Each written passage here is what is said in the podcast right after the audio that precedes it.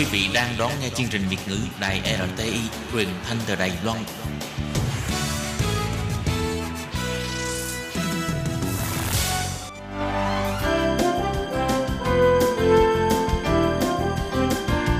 Xin mời quý vị và các bạn đến với chuyên mục Nhìn ra thế giới.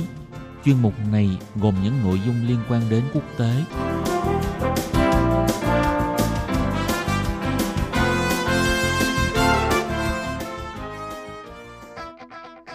Tường Vi xin chào quý vị và các bạn. Chào mừng các bạn trở lại với chuyên mục Nhìn ra thế giới để nắm bắt được những thông tin và sự kiện chính trị quan trọng đang xảy ra khắp năm châu. Các bạn thân mến, nội dung của chuyên mục ngày hôm nay bao gồm những thông tin như sau. Tổng thống Mỹ Donald Trump công bố kế hoạch hòa bình Trung Đông. Hai nước Israel và Iran liệu có thể tự đàm phán hay không? Cuối cùng là quân đội Syria thu hẹp phạm vi kiểm soát của phiến quân – vào ngày 28 tháng 1 giờ địa phương, rạng sáng 29 tháng 1 theo giờ Đài Loan, Tổng thống Mỹ Donald Trump đã công bố kế hoạch hòa bình Trung Đông được dư luận chờ đợi lâu nay. Trong đó đề xuất giải pháp hai nhà nước cùng tồn tại cho Israel và Palestine. Tổng thống Donald Trump đứng cạnh Thủ tướng Israel ngài Benjamin Netanyahu phát biểu tại cuộc họp báo phòng phía đông trong Nhà Trắng – Tổng thống Donald Trump đã chính thức công bố kế hoạch hòa bình Trung Đông của chính quyền Washington mà ông gọi là thỏa thuận thế kỷ. Trong đó, nội dung quan trọng trong kế hoạch hòa bình Trung Đông là nhà lãnh đạo Mỹ đã đề xuất giải pháp hai nhà nước một cách thực tế cho Israel và Palestine. Theo đó, thành lập nhà nước Palestine trong tương lai với thủ đô là một số khu vực ở đông Jerusalem, tùy thuộc vào những bước đi mà người Palestine sẽ thực hiện để trở thành một chính quyền tự quản – Đồng thời, Jerusalem cũng vẫn sẽ là thủ đô không thể tách rời của Israel. Kế hoạch của Tổng thống Donald Trump công nhận các khu vực định cư do Thái của Israel ở khu vực bờ Tây bị chiếm đóng. Đối lại, Israel phải đồng ý ngừng xây dựng các khu định cư mới trong vòng 4 năm.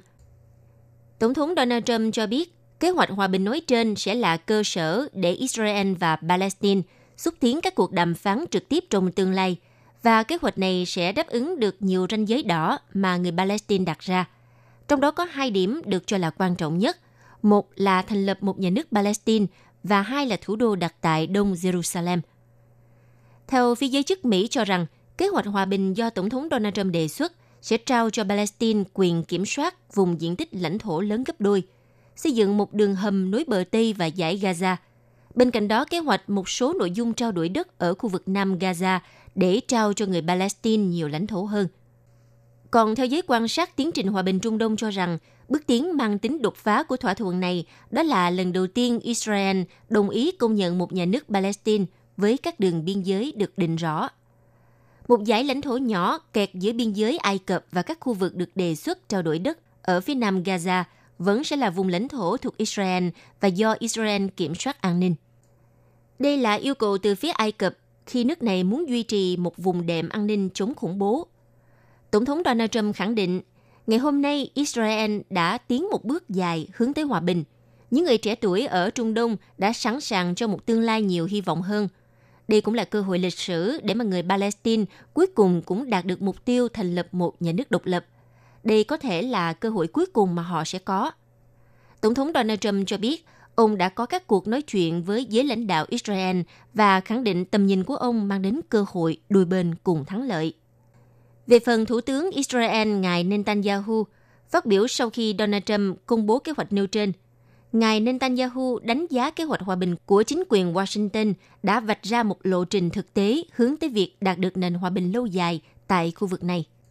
Ông Netanyahu phát biểu, Hôm nay, Ngài đã phát họa một tương lai tươi sáng, một tương lai tươi sáng cho cả người Israel, người Palestine lẫn khu vực bằng việc đề xuất một lộ trình hòa bình đầy thực tế, hướng tới nền hòa bình bền vững. Còn về phía quan chức cấp cao thuộc phong trào Hồi giáo Hamas đang kiểm soát giải Gaza, ngài Sami Abu Zuri phản ứng trước động thái trên, tuyên bố những phát biểu của nhà lãnh đạo Mỹ Donald Trump về kế hoạch hòa bình Trung Đông là mang tính khiêu khích theo ông Zuri thì các đề xuất của Tổng thống Donald Trump đối với Jerusalem là vô nghĩa, đồng thời khẳng định Jerusalem sẽ mãi mãi là vùng đất của người Palestine. Hai phong trào đối địch của người Palestine là Hamas và Fatah cũng sẽ tham dự một cuộc họp chung hiếm hoi ở thành phố Ramallah thuộc bờ Tây nhằm thảo luận các nỗ lực chung để phản đối kế hoạch hòa bình Trung Đông của Tổng thống Donald Trump. Giới chức Palestine cho biết, Thủ tướng Palestine ngài Mohammad Steyer tuyên bố, chúng tôi kêu gọi cộng đồng quốc tế không tham gia kế hoạch trên của Mỹ, bởi điều đó vi phạm luật pháp quốc tế. Dư luận quốc tế thì có những phản ứng trái chiều về diễn biến này. Người phát ngôn của Thủ tướng Anh Boris Johnson cho biết, London đánh giá kế hoạch hòa bình Trung Đông của Tổng thống Donald Trump có thể là một bước tích cực. Trong khi đó, thì cố vấn cấp cao của Tổng thống Iran, ông Hessamedin Ashena, thì chỉ trích đây chỉ là thỏa thuận của riêng Israel và Mỹ. Đó không phải là một kế hoạch hòa bình, mà là một kế hoạch lừa bịp và trừng phạt.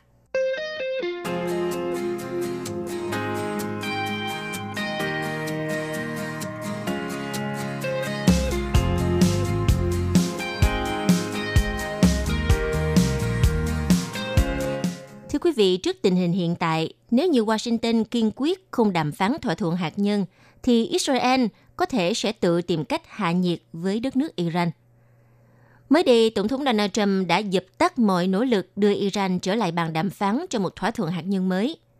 Trên Twitter cá nhân, Donald Trump khẳng định sẽ không từ bỏ áp lực trừng phạt kinh tế với Iran để nước này cùng đàm phán – và việc Iran chấp nhận đàm phán với Mỹ đã được cho là một dấu hiệu tốt sau khi Tổng thống Mỹ trực tiếp ra lệnh tiêu diệt thiếu tướng Qasem Soleimani của Iran. Tuy nhiên, dù cùng điều kiện đàm phán như cũ là Mỹ phải gỡ bỏ toàn bộ các lệnh trừng phạt kinh tế với Iran, thì Tổng thống Mỹ vẫn không chấp nhận lời đề nghị này. Hơn ai hết thì phía đồng minh Israel của Mỹ ở Trung Đông mới là bên thực sự lo ngại lúc này theo nhà nghiên cứu cấp cao tại Viện Nghiên cứu An ninh Quốc gia tại Israel và có kinh nghiệm hơn 40 năm công tác tại Ủy ban Năng lượng Hạt nhân, ông Ephraim Iskula cho biết, dẫu rằng Iran khẳng định phát triển hạt nhân vì mục tiêu hòa bình, nhưng người dân Israel không tin vào tuyên bố đó. Trong khả năng của mình, Israel có thể chống lại được các đòn tấn công của Iran, nhưng đây cũng là tình huống xấu mà cả hai đều không muốn lựa chọn. Điều đáng chú ý hơn là Iran không từ bỏ tham vọng làm dầu uranium ở mọi cấp độ, chứng tỏ họ hoàn toàn có thể sở hữu bom hạt nhân trong thời gian ngắn tới.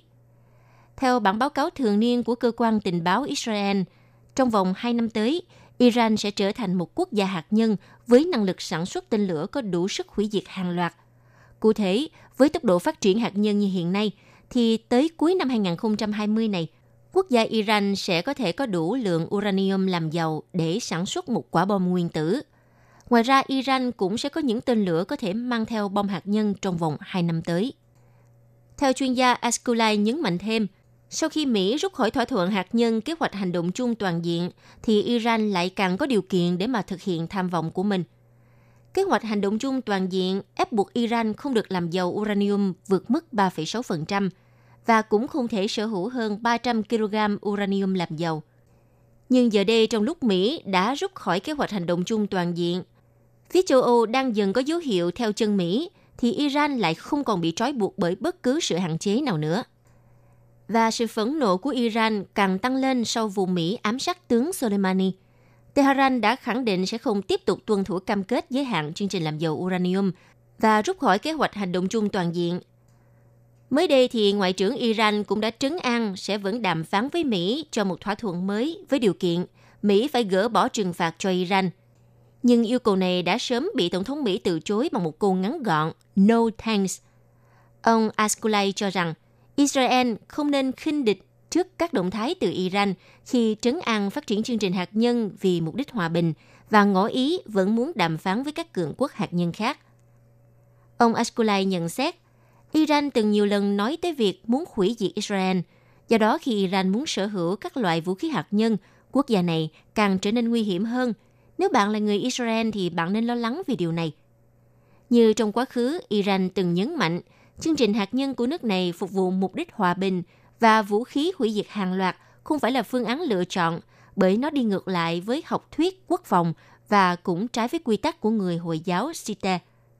Ông Ashkolai nói, những lời lẽ như trên chỉ để nói cho người dân họ nghe, còn các nhà khoa học và kỹ sư hạt nhân Iran thì sẽ làm mọi việc theo chỉ đạo của nhà lãnh đạo.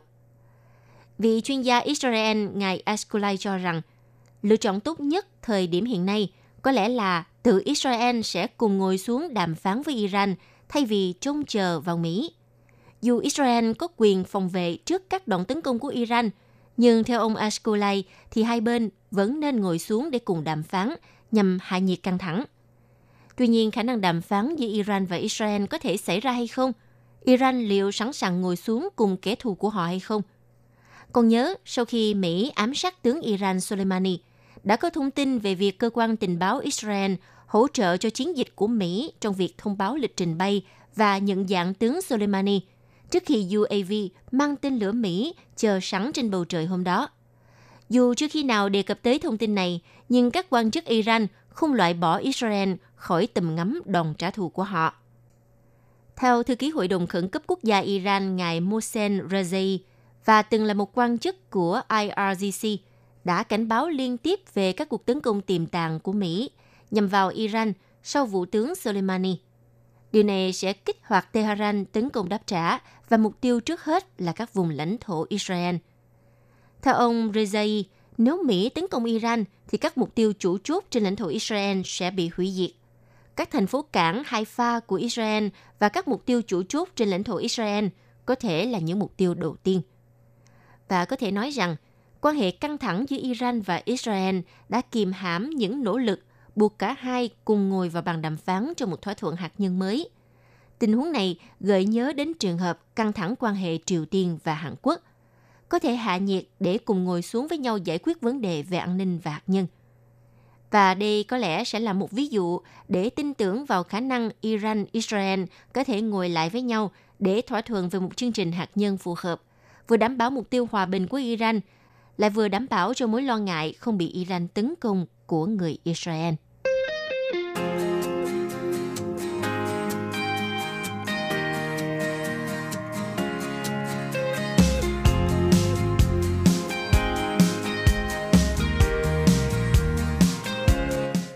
Vừa qua vào hôm ngày 26 tháng 1, các lực lượng trung thành với Tổng thống Syria Bashar al-Assad đã tiến đến vùng ngoại ô Maret al-Numan. Maret al-Numan là một thành phố chiến lược nằm trên tuyến quốc lộ M5 nối Damascus với Aleppo là thành phố lớn thứ hai của Syria. Đây là tuyến quốc lộ chủ chốt mà chính phủ Syria mong muốn chiếm giữ để giành lại quyền kiểm soát đối với toàn bộ đất nước. Các lực lượng bộ binh của chính phủ Syria trong 24 giờ đã chiếm giữ được 7 ngôi làng ở vùng ngoại ô Maret Anuman. Hiện các lực lượng này đã tiến đến rìa thành phố và nằm trong tầm đạn pháo trên một phần của tuyến quốc lộ. Quân đội Syria trong tuần qua thông báo đã mở chiến dịch quân sự tại Elip và Aleppo. Thông báo khẳng định đợt tấn công sẽ không dừng ở việc phản ứng với các vụ tấn công vào khu vực dân cư và những vi phạm ở vùng giảm căng thẳng của mặt trận Nusa và các nhóm có cùng tư tưởng – mà sẽ tiếp tục cho đến khi loại trừ hoàn toàn các nhóm khủng bố này. Quân đội Syria đặt ưu tiên giải phóng nhiều khu vực ở Aleppo và Idlib trong nỗ lực đảm bảo an toàn toàn bộ tuyến đường kết nối giữa thủ đô Damascus ở miền Nam với Aleppo ở miền Bắc. Hiện Idlib là cứ điểm lớn cuối cùng của lực lượng phiến quân tại Syria.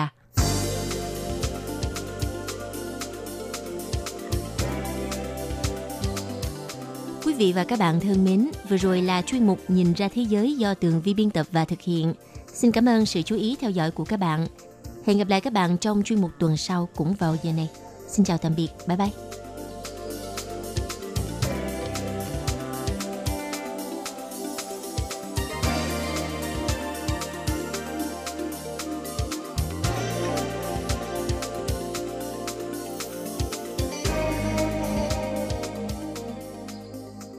Quý vị và các bạn thân mến, sau đây là email của Ban Việt ngữ ctv a rti org tvk Hộp thư truyền thống của Ban Việt ngữ Việt Nam Miss PO Box 123 gạch ngang 199 Taipei 11199 Còn thính giả ở Việt Nam xin gửi đến hộp thư số 104 Hà Nội, Việt Nam.